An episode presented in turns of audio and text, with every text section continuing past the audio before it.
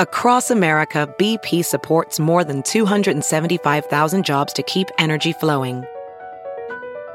Jobs like building grid scale solar energy in Ohio and producing gas with fewer operational emissions in Texas.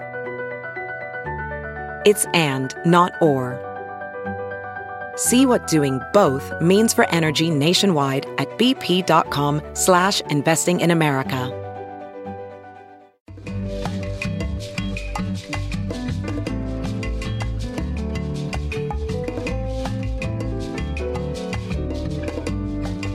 This Ben Joravsky Show, Benny J bonus interview, is brought to you in part by the International Association of Machinists and Aerospace Workers, Local 126 in District 8, the International Brotherhood of Electrical Workers, Local 9, the International Union of Operating Engineers, Local 150, and the Chicago Federation of Labor.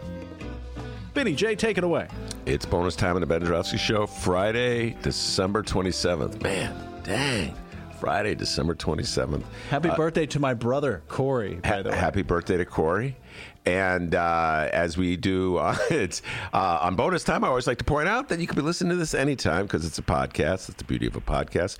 As we do with uh, all our bonus shows, I ask our distinguished guest to introduce him or herself. So, distinguished guest, introduce yourself. I'm feeling very distinguished. This is Mick Dumke old friend and uh, collaborator of Benny J's. Yes. And now uh, ace reporter for ProPublica. Let's get the promotion out for the publication or uh, the operation that you work for, right, Mick? You, uh, you, would think that I would know how to do such things at this point in history, but uh, thanks for the reminder, Ben. Yes, I do work as a reporter for ProPublica, nonprofit journalism organization. We do investigative reporting. So thanks. Uh, and uh, Mick and I, for many many years, were collaborators at the the Reader. We wrote uh, I would say dozens of stories together. Can't, I, I have I've never actually taken the time to count up all the stories uh, we wrote together. And for many years, we were co-hosts. Uh, first Tuesdays at the Hideout. Uh, Mick dropped a bombshell earlier this year uh, that he had enough. He was moving on to spend more time with his family. Uh, and uh, so, how's that family time coming, Mick? well, you've seen my wife more yeah. than I have today since yeah. she was in your studio. yeah. Um, so we'll, uh, you know, I'm working on it, Ben. What can I say? I'm working on it. All right. Now, I had a whole list of things that I, I told Mick I wanted to talk to him about as we came to uh, the end of the year, and. Uh, uh, and when I called him up, we're doing this interview by phone. He's not in the studio. So, uh, and but then right before the interview began, it hit me, Mick, that one of the things I had said I hadn't mentioned to you that I want uh, that we should talk about is what's in the headlines uh, right now, and that is finally Illinois has legalized uh, recreational reefer. Uh, Mick and I very proud of the articles we wrote back in 2011 and 2012. We did several articles uh, pointing out the uh, inequities of the way the marijuana laws were enforced. Everybody smoked it, but basically only black people uh, got arrested and busted for it. And I like to think we were ahead of the curve on that one, Mick. What do you think? I think so. Uh, people used to make fun of me. I, I would go to press conferences to try to catch the mayor or uh, the police superintendent at the time, and I remember being uh, teased, mocked. Uh, in a good natured way, but nevertheless, uh, given a hard time by other reporters for uh, asking questions about marijuana. One uh, of our colleagues in the business announced at one of these events, Mick Dumke trying to make the world safe for potheads. and you know that was uh you know it was funny but that was honestly the way a lot of people saw it back then you know uh what are you doing you know, can't you get your hand? It, was, it was as if we were trying to get our hands on better reefer for ourselves. That that was why we were yeah. writing it. Yeah. Which the whole point, of course, was that you know, um, as middle class white guys, uh, if we wanted to, we could probably call around and get pretty good stuff ourselves and use it with near impunity, even in public. Yeah. And uh, that was not true for everybody. So you know that was always my honest answer was, look, if I if I want to get my hands on some pot, I can do it, and it's really not an issue for me. Whereas for others, um, you know, this is a very uh, very public way uh, for law enforcement to try to crack down on you know public displays of uh, what they saw as criminality in certain neighborhoods, but not in others. Yeah, no, it, it really hit home uh, going to the courthouses throughout the city with you uh, when we were doing those first few stories and just seeing the parade of black defendants being brought before the judge. Uh, that if I, I would uh, that that woke me up to the reality that this was a very important story, and so I'm really happy uh, that obviously that the state got around to uh, legalizing weed. But I have to say this, Mick. I don't know. I've never, I never uh, confessed this to you. Wonder if you had a similar feeling. At some point, I had a postpartum feeling, like, uh, is this all there is? And then particularly when there was the the reefer revolt uh, in in the Chicago City Council, when uh, the the the black alderman of the city council rose up against Mayor Light Lightfoot and try to uh, force the city to hire more uh, uh, black people in the in the in the business, or at least to farm out some of the uh, permits to black-owned companies to sell marijuana. Uh, they were talking about having a delay. They had an actual measure that would delay it for six months. I was rooting for them. So it's so ironic, Mick. I spent all this time imploring the state to legalize marijuana. They finally listened to us. They legalized it, and then I said, "No, delay it." well, and you, you and I, of course, are not policymakers, but I think we tried to do our jobs as journalists to highlight this issue and get people talking about it. And you know we succeeded in our own modest way. And you're right. Now flash forward to 2018 2019 I had mixed feelings as well, and in mine were um, similar to yours. Some of the same particular issues that this has always been for you and I an issue of social equity and and fairness, and then to see uh, the way it's unfolded, um, where there are going to basically be people who are. Um, you know, who have money, who have resources. They were the only ones who were able, for a number of reasons, to get into the medical business. You need startup funds. You can't go to the traditional banking or loan route uh, for something that is still considered an illegal activity at the federal level. Mm-hmm. And uh, so, for a number of reasons, you know, it's basically all. I don't think you, I think you take away the basically. It's all white people who are involved in the businesses that are poised to open on January 1st. Now, there's a whole detailed, complicated discussion. Uh, people like our ongoing longtime acquaintance Christian Mitchell, who now works in the administration of uh, J.B. Pritzker. Um, I've seen some of the things he's responded about, uh, you know, the way he's responded to the the city council's Black Caucus um, moves attempts to try to slow things down. He's saying, well, you know, we worked really hard on the social equity part of this. This is built in. Um, there is still stuff to be seen. Don't mix up, you know, the start with this with the way it's going to be uh, set up for the whole time it's in place. Okay, point well made. But you're right, Ben. Some of the same concerns we had all along remain concerns.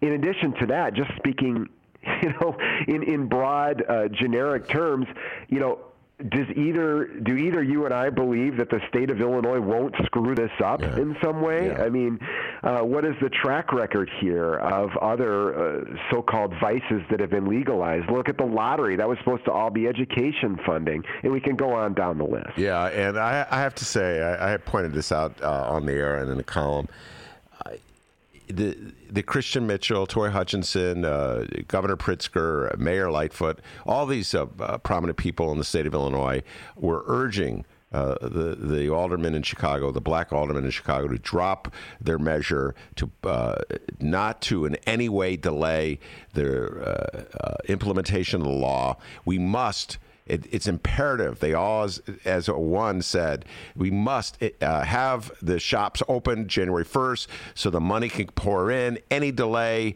uh, is absolutely, uh, uh it's going to hamper this program. We're depending on this money, et cetera, and so forth. I had to laugh, Mick, because when it came to dealing with the real painful inequities of the war on drugs it was always like, "What's the rush? What's the hurry?" Nobody was in Let's any. slow down. Let's make sure we get this right. Yeah. We can't just rush into something we don't know anything about. People could be hurt, of course. Yeah. But I would say the only thing I would say about that is just to add to it is there were people uh, moving to stop this process in the name of social equality within the Black Caucus who I remember being on the record against legalization altogether. Okay, so everyone has shifted. I shouldn't say everyone. A large number of people have shifted over just the last couple of years on these different issues, and so I think what we can safely conclude is the politics of pot uh, remains uh,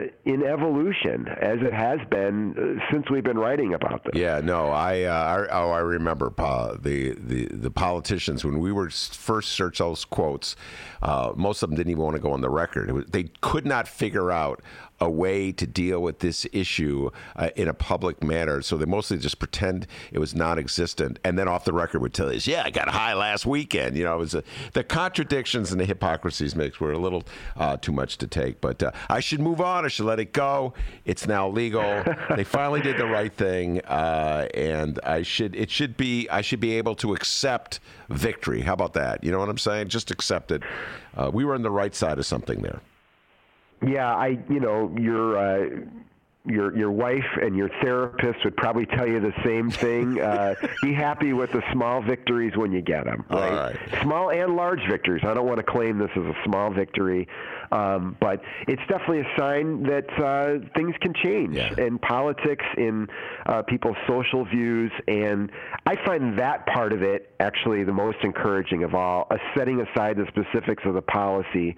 Um, I, you know, I, I was never out there rooting for a particular policy outcome. I, you know, I don't know the best way to implement this or anything like that. But the fact that people can uh, finally look at evidence, think things over, and decide maybe it's time to change. That I find very encouraging. All right, and by, the way, uh, a lot more work needs to be done in this uh, to deal with the social inequities. And I'd like to say, I don't know if you saw this, but my uh, beloved hometown of Evanston uh, has a program on it. It's uh, where a portion of the tax that they slap uh, on the sale of recreational weed will be going for social equity programs like providing more mortgages for black people in Evanston. So it is possible to use this, I think, in a positive way. Let's hope uh, people emulate Evanston. All right, uh, let's move on to the next uh, item that I wanted to talk to you about. Uh, we're almost a, a full year in to the reign of uh, Lori Lightfoot, uh, Mayor Lori Lightfoot. I did not see this coming in any way, Mick. We're at the end of the year, and I'm thinking back to where I was about a year ago. Well, I did not see Lori Lightfoot emerging in the the primary uh, to be one of the top two contenders, you know, to su- to survive the first round of the election. So I have to say I was completely uh, caught off guard by her victory. Uh, what about you? Did you uh, w- were you caught off guard as well? I was, um, especially if you think about it as t- sitting here today versus sitting here a calendar year ago. It's kind of unfathomable. But of course, that's not how things work. Things work in various stages, right? So um, there were a lot of events that happened that led up to her surge at the polls, most notably the uh, raid raids of Ed Burke's offices at the end of uh, 2018, right? And and the you know the slow, steady drip of who else Ed Burke has political ties to, fundraising ties to, whatever. Who else was tainted by all of that steady drip, most notably Toni Preckwinkle. So I think um, nobody saw it. I mean, if anybody tells you they saw it, I think is is. I, I just have find that very hard to believe. Um, but you know, if you look at um, you know, after Ed Burke's indictment, after all the bad press Toni Preckwinkle got, all the stumbles she had, and then you sit here and you say a few months later, are you surprised um, that it wasn't Toni Preckwinkle? If you think about it that way, well, maybe it's a little less surprising. But you're right. This person, Lori Lightfoot, that uh, many, not only many Chicagoans, but many Chicago voters uh, didn't know much, if anything, about, and now she's. Um, mayor, yeah, that's that's an astounding story. Now, I will say it hasn't been a full year, it hasn't been close to a full year since she's been in office. She was sworn in at the end of May, so mm-hmm. she's really been in for uh, about seven months. So uh, we don't even have a full calendar year of her tenure yet. Uh, maybe Ben, it feels like more than a year yeah, for you. I'm not sure, but um, it seems like she's been mayor for a long time. What, what's your thoughts about the tone, tenor, and substance of those seven months uh, under Mayor Lori Lightfoot? I think, in fairness to Mayor Lightfoot, I know you like to laugh whenever I say, and to be fair, uh, I think it's been pretty up and down. I mean, I think she. Uh, blasted out of the gate, declaring she was going to set a new tone, and has tried to um, follow through in a few campaign promises via uh, uh, executive order, most notably reining in some of the day to day unilateral powers that aldermen have over their wards. Uh, but many of the other promises, and there were a long list of them uh, that she made during the heat of the campaign, uh, have not been uh, not only not been fulfilled yet, but she has gone back on them. Um, and I also think that while she is very clearly established that she's not Rahm Emanuel, and uh, many uh, among the electorate, including perhaps uh, you, uh, are pretty happy about that. Uh, I also think people are getting used to her own style. I mean, uh, you know, Lori is quite a character herself. Um, she is very sharp, very smart, oftentimes blunt. She's also can be really prickly. Um, and uh, you once, I remember, described uh, Toni Preckwinkle, uh, Lori's vanquished foe in the mayoral race, as utterly humorless. Uh, I'm, wonder- I'm wondering if you're willing to say that about Lori. I mean, you and I interviewed her live at the Hideout, and she showed a lot of personality, a lot of pizzazz, uh, had some good good one-liners. But gotta say, since she's been in office, I mean, I'm not saying the job is terribly fun, but I don't think she's shown that much of her personality, that side of her personality since she's been in office. What do you think? Well, I, I you, you uh, reminded me of the Hideout show, I remember one moment where I thought, oh, this Lori Lightfoot could be uh, a breath of fresh air in the city of Chicago. And it came when I can't remember. I, I, I think the question had to deal with um, oh, it was Toni Preckwinkle's uh, and her campaign was raising the notion that uh, Lori Lightfoot's life began and ended uh, when she became a corporate lawyer, and that's all she was was a corporate lawyer. So she they tagged her with that label, corporate lawyer. You remember this? And so, of course, do yeah. you want to elect Chicago a corporate lawyer or a cop? And other people said a cop, and um, so it was a shorthand way of of sort of making her into a stereotype, putting her into a box, so it would be easier to dismiss her, marginalize her. And so I asked some variation. Uh, I, that theme was part of a question I asked in one variation or another. I can't remember what it is. And she smiled and said something along the lines uh, I am going to treat that as though it was a serious question and that was a very and people laughed and it was a very disarming way of saying i think that's a bs uh, question. The accusation's ridiculous and absurd, but I know I have to deal with it. And so then she yeah. went on to say that I, you know, I, I was born in Ohio. She gave a, a rendition of her life that she uh, uh, trots out a lot when she's under uh, threat. You know, she gave up a working class family uh, and uh, black family in uh, rural Ohio, et cetera, and so forth. So it's not like she, you know, came onto earth and was immediately a corporate lawyer she had real life experience before this, and that right. is a much a part of who she is as being a corporate lawyer.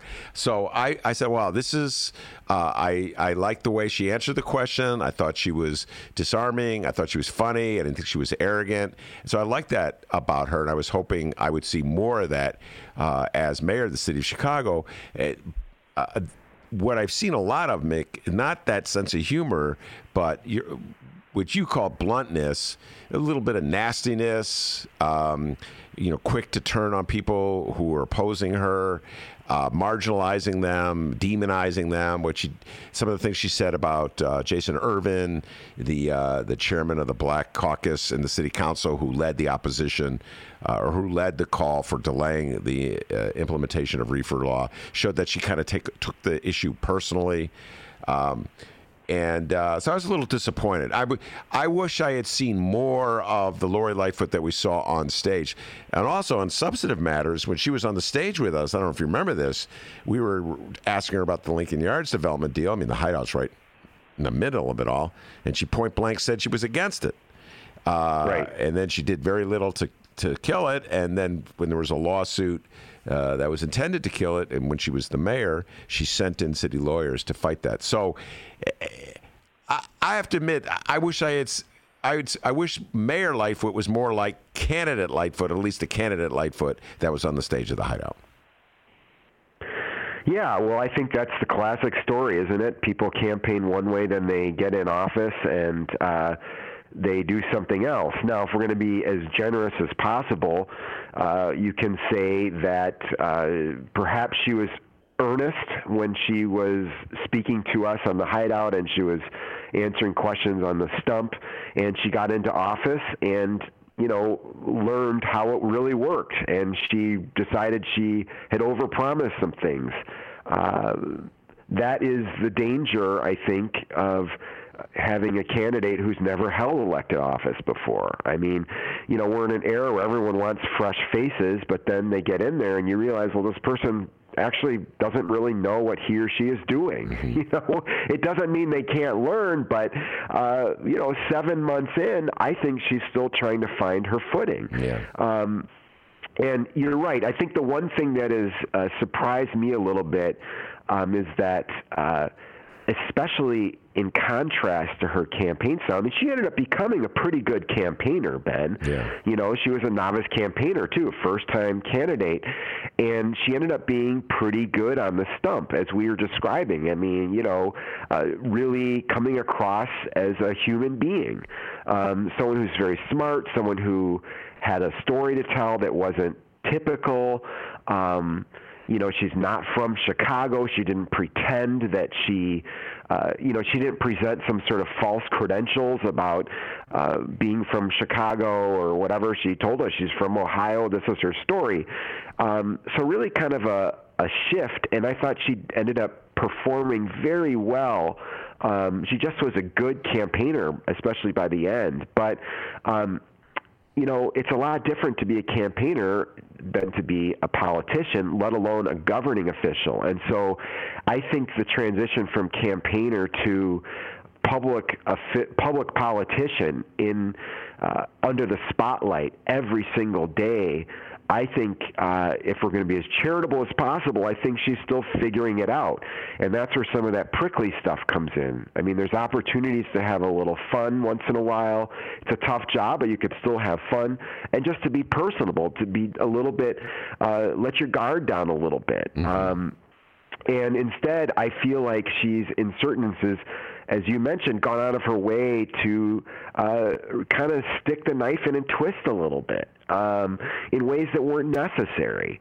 Uh, I know in her uh, first, remember her first city council meeting, she basically told Ed Burke to sit down and shut the f up um, yeah. in as many words. Yeah. And uh, we all know that that was uh, a bit of a public performance to try to let everybody know who was in charge.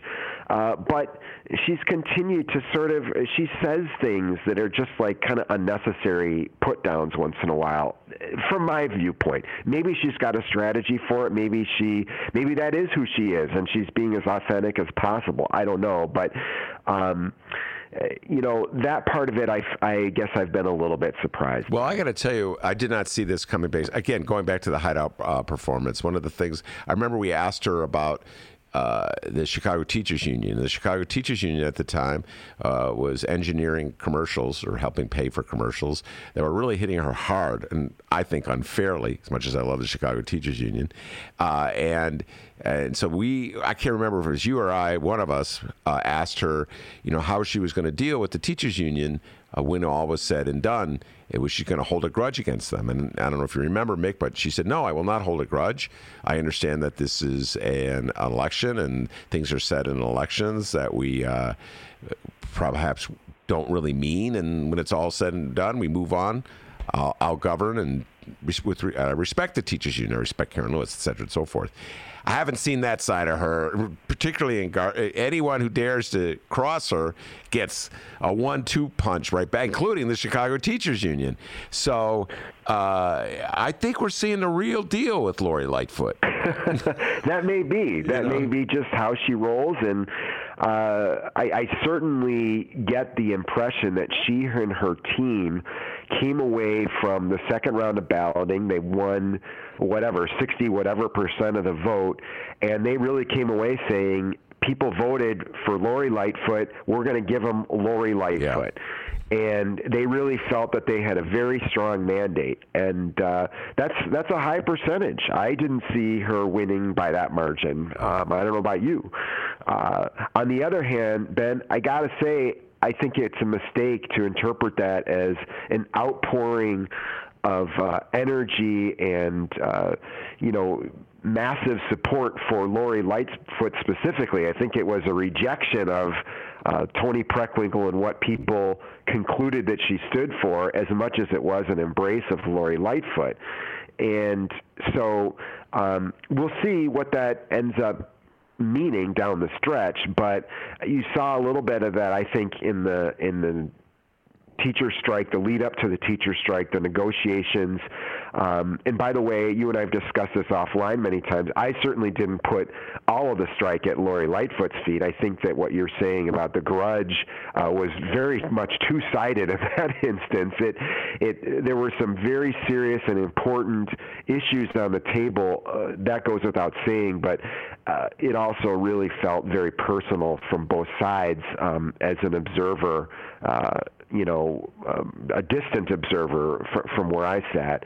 Um, but you're right. I mean, this is where Lori is right now, and she doesn't want to take any nonsense. And when she's irked at somebody, you know, she doesn't hide it.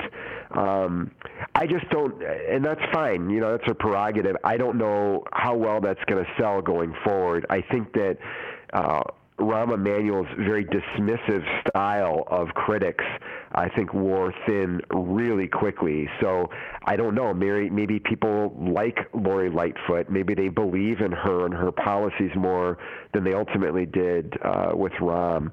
Uh, but I think that that was one of the reasons Rahm became so unpopular was his his style as much as Absolutely. his policy. Well, I'll go one step further. Lori Lightfoot did have a mandate. Lori Lightfoot won, I believe, 75% of the vote uh, against uh, Toni Preckwinkle. 75% of the vote Mick. That's a commanding victory. She won every single ward in the city, I believe. I think she even won the fourth ward, Toni Preckwinkle's home ward.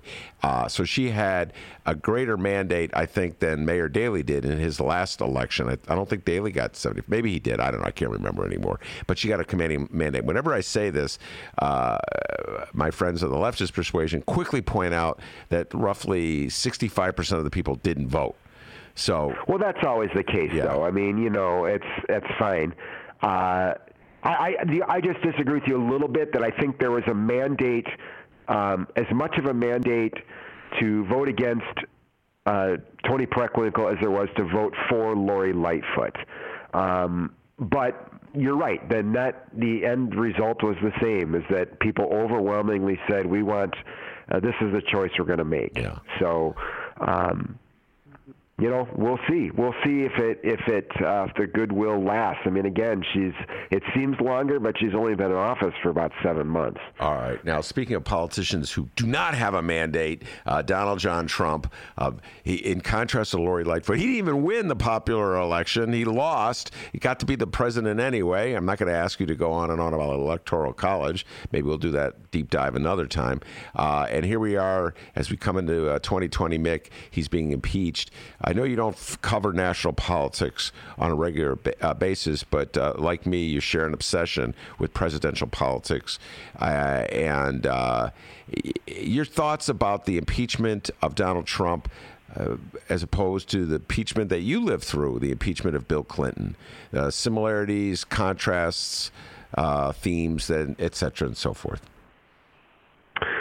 Well, um, I guess the similarities are that it feels very partisan, although it's far worse now than it was in uh, was he impeached in 1998? Was that uh, was that the year? It was yeah. late in it was yeah it was mid, middle to late in his second term. Mm-hmm. Um, and uh, the the of course the party's roles were essentially reversed at that time. Uh, and I think the other similarity to me, uh, the strongest case in both instances was obstruction of justice, was just simply the fact that no one is above the law.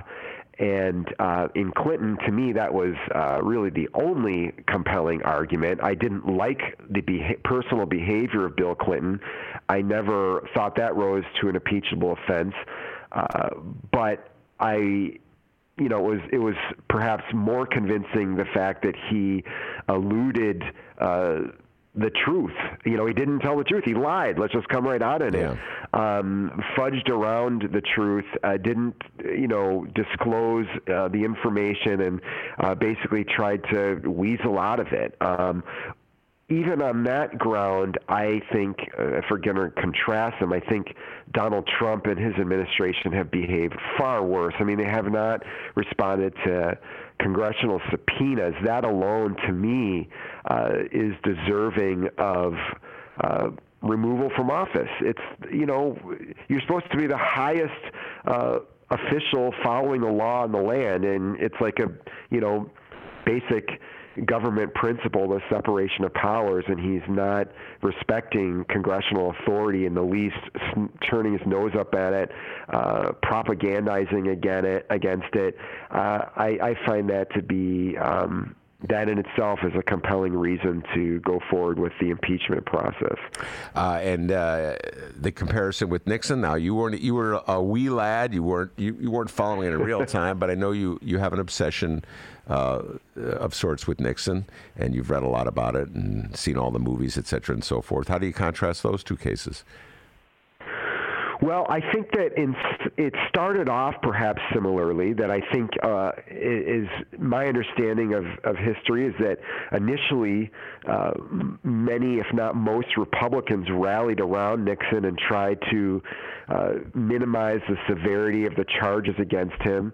Uh, but um, the difference, of course, was that a lot of Republicans along the way became disgusted by the behavior of Nixon and his cronies. There are many attempts again to obstruct the inquiry. Um, you know, he fire, fired a special prosecutor, and uh, unlike now, the stark contrast is we have now the uh, uh, leader of the Senate, uh, Mitch McConnell, coming right out and saying that he's coordinating yeah. with the White House and that there's no chance that the impeachment will go forward. I mean, there's uh, basically saying that there's no chance there will be a trial or anything resembling a credible inquiry in the Senate. Uh, whereas there were a group of Republican senators who, in the end, uh, went to Nixon and told him it's over. Yeah. And that precipitated his uh, you know resignation.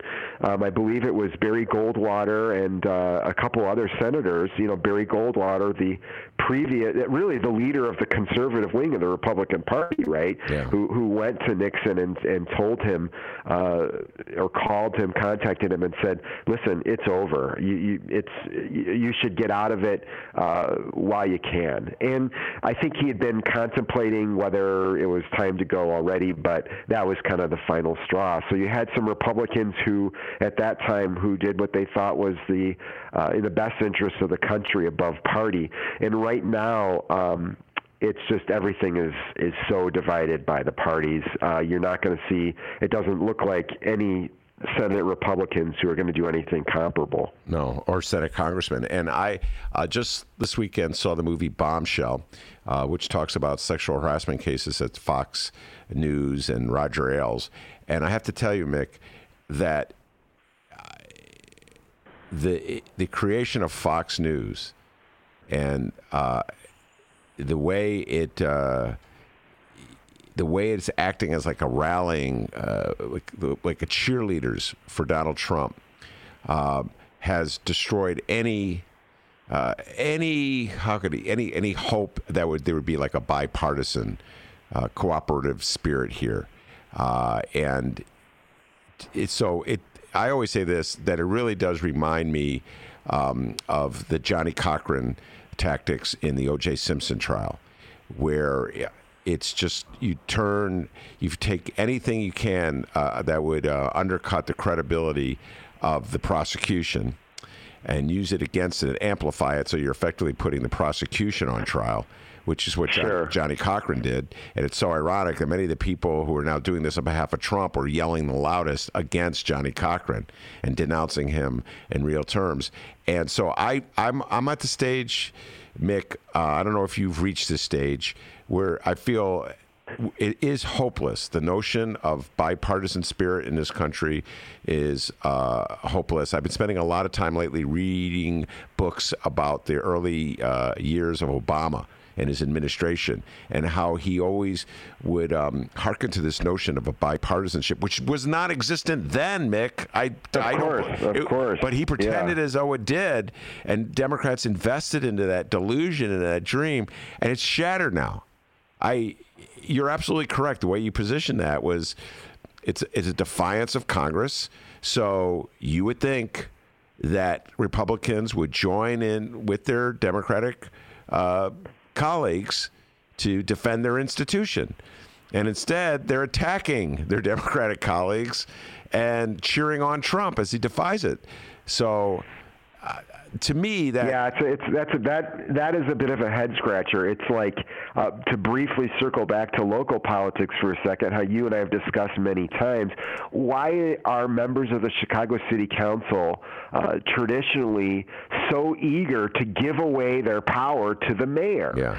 Um, and uh, it's a similar kind of thing where you have now members of Congress defending uh, someone who is defying them. Don't they realize that at some point in time, uh, you know, and it may be sooner, it may be later. At some point in time, these roles are again going to be reversed. It's going to be Republican leaders of Congress trying to get uh, information, conduct investigations of a Democratic administration, and uh, there's a precedent now for just uh, you know, using propaganda and attacking their motives, questioning their motives, and ignoring the law. So you're absolutely right. I, I to me, all the charges about Ukraine, they're very serious.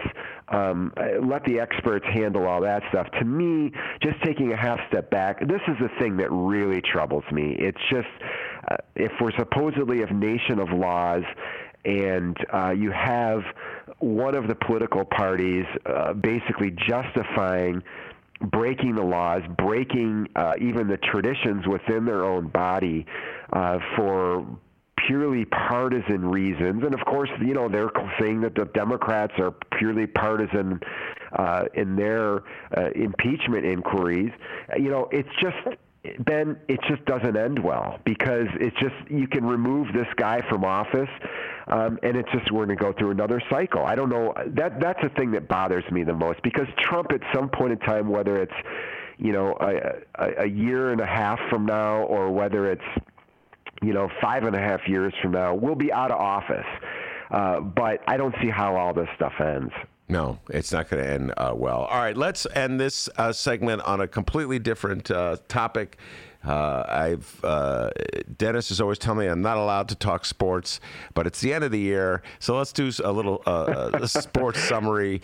And people may not know this about Mick Dumke. He's a big sports fan. He loves football, loves Northwestern football and he's a Chicago Cubs fan. He's a Chicago Bears fan. Uh, he's lately developed a bizarre fondness for my beloved Chicago Bulls, a real cry for help. Uh, and so I, will admit, my, my Bulls, I, I love the Bulls, but my attention span uh, is fickle with the Bulls. I'll, I'll admit it. I mean, you know, like everybody else, was a rabid fan, didn't like to miss any games during the golden era of the 90s and then uh, recent years have been a little flakier, uh, fewer reasons to watch. You get attached to a good player, they ship him out. Uh, no strategy for uh, seemingly no strategy for rebuilding or success. Um, it's just been frustrating to be a fan. So I've I kind of shifted more of my attention to college basketball, which I also love. Um, but you're right. This year, for whatever reason, I just decided, you know what? What the heck?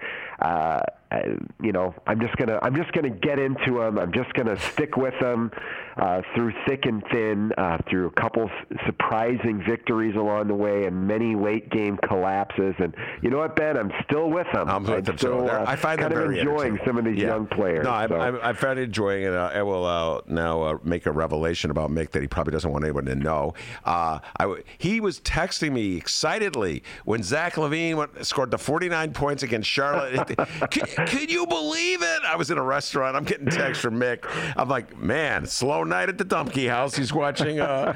All right. So here's the question I ask every sports fan that comes on the show, and it is this: uh, In my humble opinion, the 2019 Chicago Bears are one of the most disappointing teams in the history of Chicago sports. So much was expected of them, and so little was delivered, beginning with the opening day loss to Green Bay on national TV, which was hands down the most disappointing loss of the 21st century by a Chicago sports team, closely followed by the Chicago Bulls loss in Game 6 in 2015 to the Cleveland Cavaliers, where they just quit. They gave up. All right.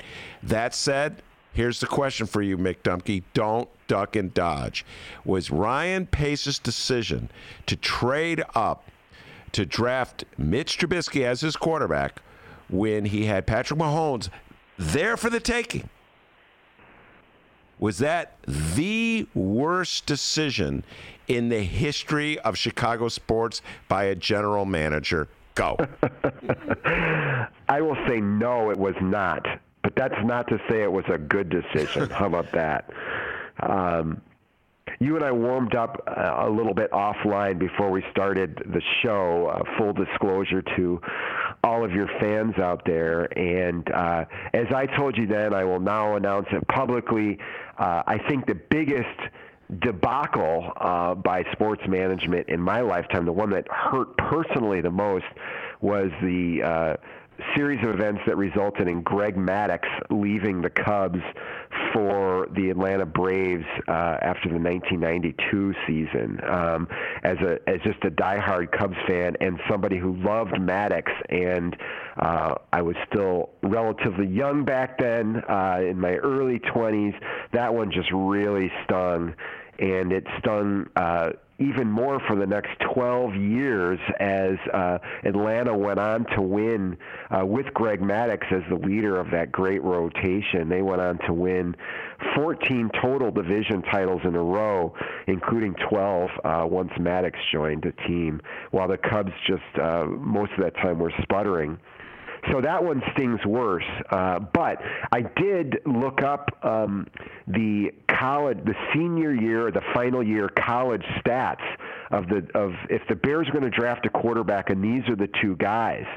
Um, they, the stats really weren't even close between these two guys. Um, Holmes threw for more than 5,000 yards his last year at Texas Tech, and uh, Trubisky, not a bad year, but he had about 38 uh, 100 yards that season. And um, not knowing much about, I, I am a college football fan, as you as you noted, Ben. So I do follow this stuff, and not I didn't know that much about Trubisky in college, and he only really started for one year. Yeah. So I I'm sure that Pace had some set of reasons, something he saw in Mitch uh, that may still develop and Flower. I don't know, uh, but just the you know the the basic set of facts I have at my disposal. You have a guy who uh, basically only played uh, every day, you know, every game for one year of college, and he had a very good year, uh, but he didn't even have the best year of anybody available. And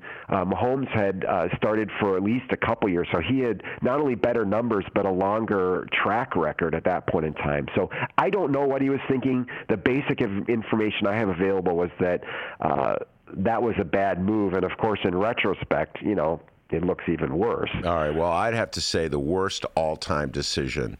Uh, I, by the way, the Greg Maddux decision, I have a memory. 1992, I went to the last game of the Cubs. Uh, they were playing the Pirates, and Maddux was on the mound. He was pitching effortlessly. It was one of those typical Maddux games. And in left field for the Pirates uh, was Barry Bonds and he was a free agent. And my friends and I were, oh man, the Cubs, man, we're gonna have Maddux. We're gonna let's go get Barry Bonds. Let's. we were like thinking the Cubs were actually going to sign Barry Bonds. Well, Barry Bonds went to San Francisco. It's like the Cubs. No, that's too radical to sign like the greatest player of his era, right, Mick? Not only that. Okay, who, who, what, what, what supposed slugger did they sign instead of Bonds? Do you, do you have any? No, this is I a can't really remember. obscure I put, trivia question. I put it out. I only my... know because I was just brushing up before we went online here. I, but who did they sign? Did, Candy Maldonado. All right, there you go. There, okay. Uh, so that's running neck and neck. Maddux and Bonds combined running. I still say 21st century, hands down. Ryan Pace worst decision. Absolutely, it's going to set back the Bears for at least 10 years. They have no quarterback.